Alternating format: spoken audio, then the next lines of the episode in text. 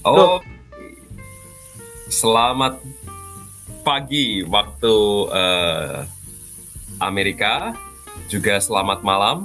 Saya menyapa teman-teman yang ada di Indonesia dan selamat sore Bung Daniel Sihumbing yang ada di ujung sana yang masih di Amsterdam. Ya, selamat sore teman-teman sekalian. Oke, baik. Nah, uh, beberapa jam yang lalu kita sudah bicara mengenai teologi publik. Nah, kita akan shift the G, shift the gear ini ya um, uh, ke topik yang berbeda, topik yang lain, yaitu kita akan membahas mengenai satu kata asing, yaitu ressourcement yang dalam percakapan teologi ke-9 uh, bersama dengan Bung Daniel Sihombing, uh, kata ini muncul sebenarnya. Uh, Barth sebagai teolog ressourcement protestan gitu. Nah, sekarang kita akan ngobrol-ngobrol nih, apa sih sebenarnya ressourcement itu? Nah, bersama dengan Bung Daniel Sihombing. Nah, kalau saya bertanya tentang kata ini, Bung, kepada Anda, ressourcement itu apa sih?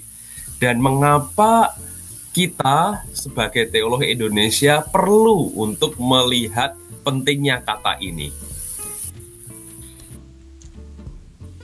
Iya, uh, apa sebetulnya saya waktu menyebut kata resource mong kemarin itu uh, apa namanya itu kabar sebagai padanan. Yap gerakan ressorcement di tradisi Katolik ya. Artinya istilah ressorcement ini sendiri lebih lekat dengan apa yang terjadi di tradisi Katolik. Sebuah ya. gerakan yang menimba inspirasi kembali dari teolog-teolog di masa lalu. Nah, ya. mungkin nanti Bung Nindyo bisa jelaskan lebih detail kalau soal ressorcement di tradisi Katolik. Tapi kalau uh, kalau dalam konteks Kalbar, uh. itu kan sebetulnya istilah muncul dari Stanley Hauerwas di ah. keyboard lectures-nya tahun 2001 with the grain of the universe dia ah. menyebut di sana sebagai bahwa apa yang dilakukan Bar dalam Church Dogmatics itu adalah seperti padanan dari ressourcement di tradisi Katolik untuk tradisi Protestan. Interesting.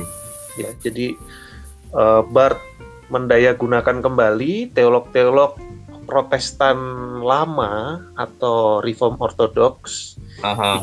dari tahun 1560 sampai 1710 mm-hmm. yang dilupakan dalam uh, Protestantisme modern mm. atau biasa disebut New Protestantism. Mm-hmm. Jadi Protestantisme di Eropa tuh dulu dibagi Alten Protestantismus sama Neues Protestantismus. Nah, Neues Protestantismus ini yang modern yang saintifik ilmiah dan hmm. uh, cenderung mendekati dari segi kemanusiaannya ya kemanusiaan dalam keberagaman ya kalau secara filosofis tuh pengaruh efek dari Immanuel Kant lah ah. Ah. nah uh, tapi bukan itu poinnya nah kenapa menurut saya penting ya resource di Indonesia karena meskipun kita suka pakai istilah-istilah uh, Kristen yang lebih dekat dengan keadaan kita di Indonesia, entah apa pun itu sebutannya ya. Hmm. Menurut saya kita masih membawa label-label Protestan dan Katolik, hmm. dan itu masih legasinya masih ada dalam liturgi, dalam tradisi, oh, bahkan dalam teologi jemaat gitu. Hmm. Jadi menurut saya uh, apa namanya kalau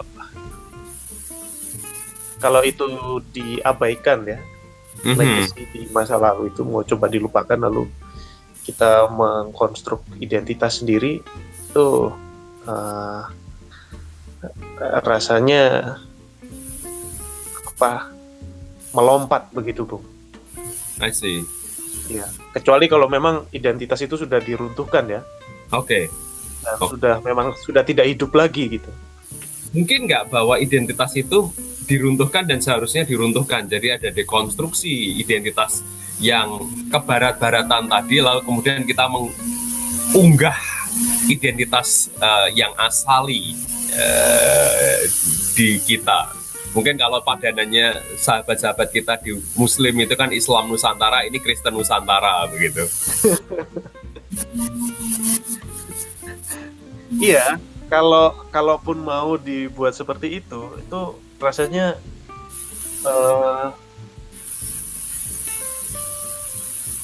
apa namanya masih sangat masih sangat belum terbentuk begitu ya tradisinya ya.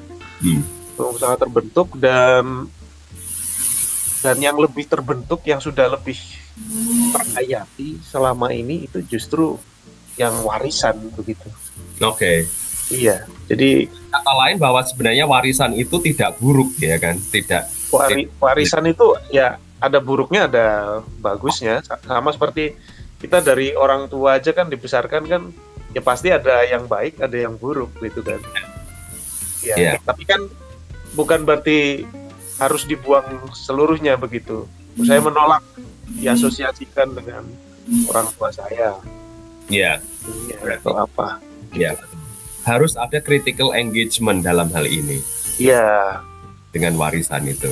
Iya. Jadi menurut saya uh, bagus sebetulnya kalau ada resource semong di di Indonesia. Hmm. Hmm. Hmm.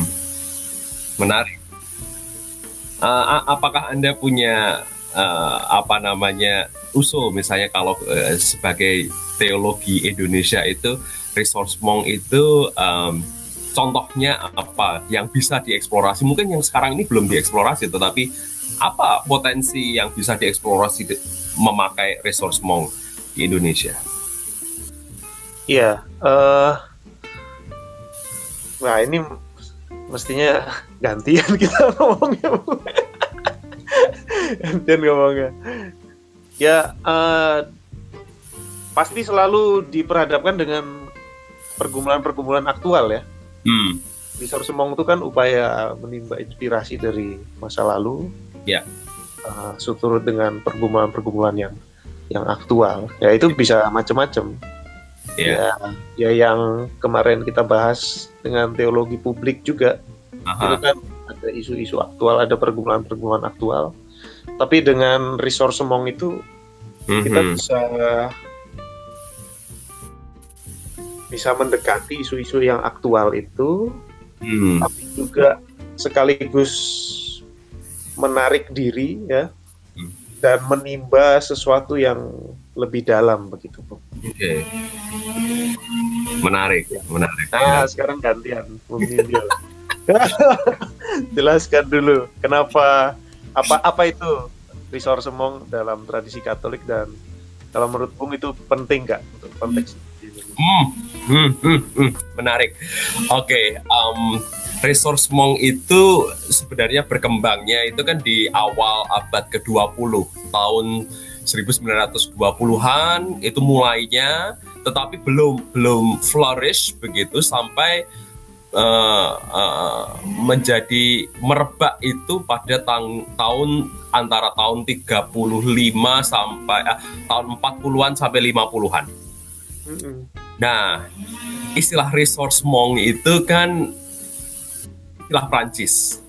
Dan memang mulainya dari tokoh-tokoh teolog-teolog Prancis dan Katolik Prancis, tapi juga sebagian teolog di Jerman begitu.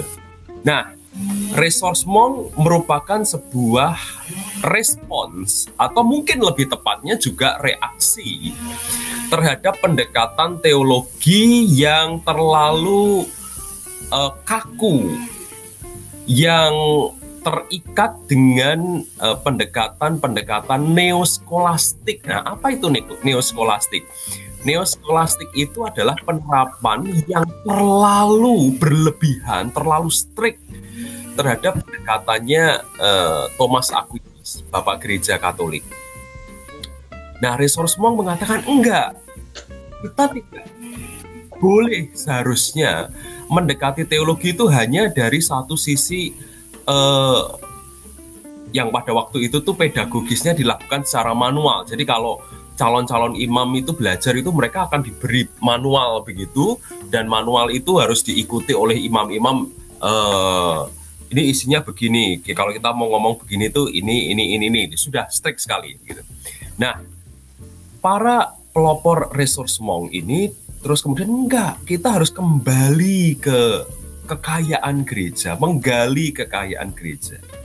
Nah, sebagian mereka menggali kekayaan eh, pemikir-pemikir uh, di abad pertengahan, sebagian mereka mentrace kembali ke pemikir-pemikir uh, patristik di awal-awal kekristenan begitu. Jadi ada begitu banyak ragam pemikiran yang dikembangkan atau yang ditemukan yang kemudian di, di, digali lagi. Dan dari situ mulailah kesadaran di antara teolog-teolog Katolik bahwa pedagogi Katolik, teologi Katolik atau yang biasanya disebut sebagai pedagogi uh, fundamental teologi itu nggak boleh atau nggak bisa lagi hanya berdasarkan manual yang dikeluarkan ditetapkan oleh Vatikan begitu. Tetapi kita perlu menggali kekayaan bapak-bapak dan eh, tradisi-tradisi uh, gereja kuno. Nah, kata ressourcement juga sangat penting uh, pada pada ini apa namanya Konsili Vatikan kedua.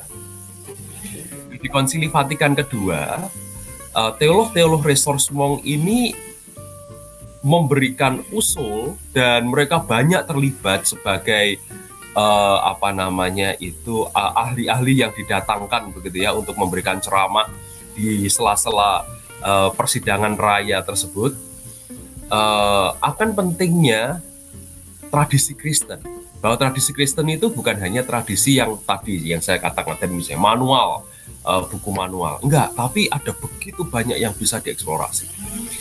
Nah uh, dari perkembangannya resource mong ini me, apa me, mengaruhi perubahan transformasi atau reformasi liturgi di, di gereja Katolik. Lalu juga mereka menggali eh, doktrin-doktrin uh, fundamental, misalnya apa itu gereja, bagaimana orang Kristen itu bermisi, bahkan juga apa itu Alkitab itu dengan uh, resource juga.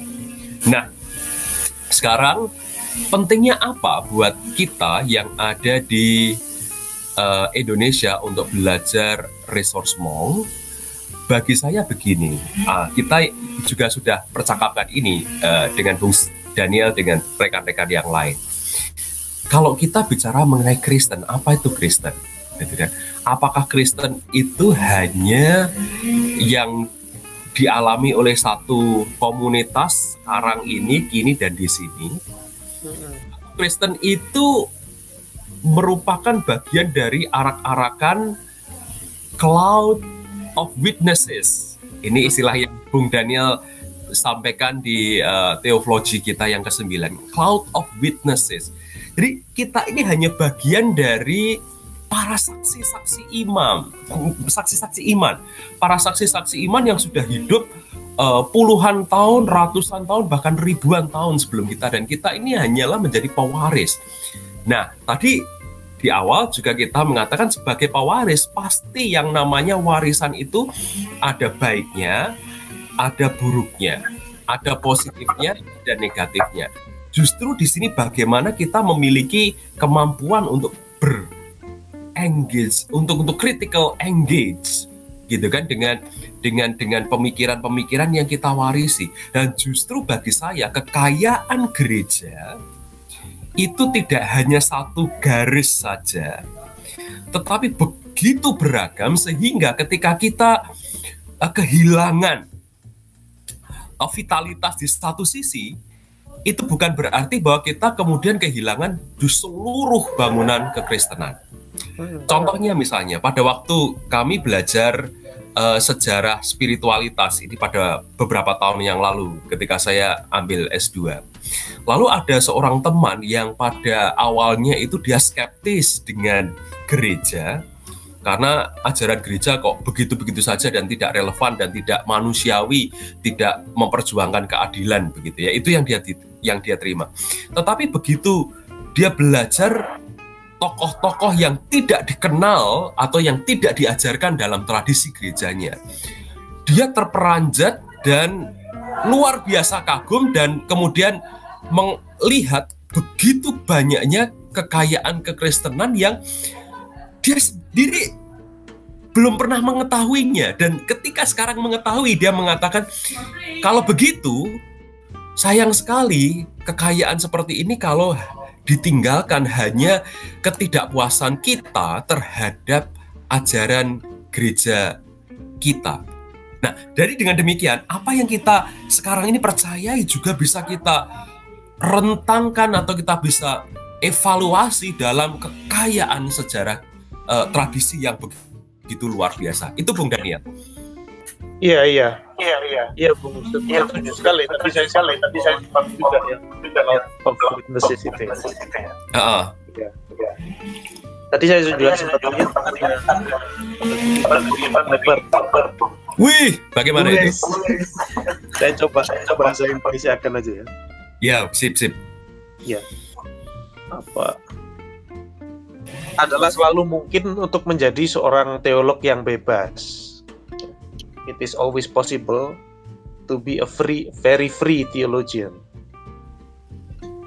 Tapi har kita harus uh, menyadari, menanamkan di pikiran bahwa sebagai anggota gereja, sebagai anggota dari Congregatio Fidelium, hmm. ya, one must not speak without having heard. Nah, jadi seseorang tidak boleh bicara tanpa terlebih dahulu mendengar. Hmm. Mungkin semangatnya seperti itu ya, Bung ya. Wah, iya iya iya iya. Ya, betul sekali. Jadi bahwa kita berteologi itu bersama dengan saksi-saksi iman. Dengan demikian, kalau saya meng konklusi dari apa yang Anda katakan tadi, menjadi gereja adalah menjadi gereja yang mendengar juga. Iya. Gitu kan, the listening church. Dan uh, the listening theologian. The listening theologians juga. Hmm. Yang berteologi bersama dengan the clouds of witnesses, bersama dengan saksi-saksi iman, bersama dengan gereja di segala abad dan tempat. Amin. Amin ada istilah yang menarik uh, yang yang dikeluarkan oleh Bart yang Anda kutip tadi yaitu Congregatio Fidelium. Nah, ini kita bisa lanjutkan juga uh, percakapan di kali yang lain uh, di di Katolik itu ada yang namanya sensus fidelium. sensus fidelium begitu kan. Nah, apa itu artinya sensus fidelium? What is faith gitu kan? Apa itu uh, uh, iman kalau begitu? Nah, itu topik kita selanjutnya mungkin untuk kita nanti bisa diskusikan sama Bung Daniel. Begitu? Ya, oke. Okay. Ini ya. Cukup sampai situ dulu. Iya, rasanya sudah cukup padat juga. Jadi uh, kami melempar uh, percikan-percikan untuk kemudian rekan-rekan bisa diskusikan selanjutnya. Oke, okay, dari New York, saya Nindya Sasongko. Saya Daniel Xiaoming. Bye. Bye.